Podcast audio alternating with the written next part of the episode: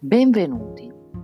Oggi parliamo di La saggezza è libera dal tempo. Per arrivare a vivere la maturità della vita con una saggezza serena e pacifica, occorre aver fatto pace con il passato, perdonato le sue debolezze e le fragilità. La pace che ne deriva libera non solo noi stessi, ma anche gli altri, che finalmente ricevono un nostro sguardo benedicente, amorevole e l'energia che li libera finalmente da un incantesimo. La straordinarietà della liberazione è l'immediatezza. In un istante camminiamo più leggeri, ci sentiamo profondamente connessi all'umanità intera e all'universo. Scompare il passato, non ha più importanza, siamo tutti nel qui e ora.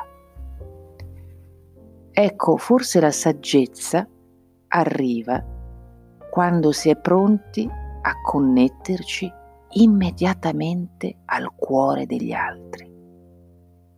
Il filosofo Rousseau in Emilio ci ricorda vi è un'età in cui il cuore, ancora libero, ma ardente, inquieto, avido della felicità che non conosce, la cerca con una curiosa incertezza e, ingannato dai sensi, ne insegue un'immagine falsa, illudendosi di trovarla dove non c'è.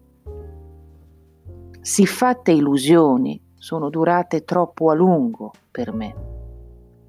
Aspiro al momento in cui, liberato dagli impacci del corpo, sarò me stesso, senza contraddizioni, e non avrò bisogno che di me per essere felice. Per innalzarmi fin d'ora, per quanto sia avanti con l'età, a questa condizione di felicità, forza e libertà, mi esercito alle sublimi contemplazioni. Medito sull'ordine dell'universo, non per spiegarlo mediante vani sistemi, ma per ammirarlo senza posa, per adorare il sapiente creatore che si manifesta.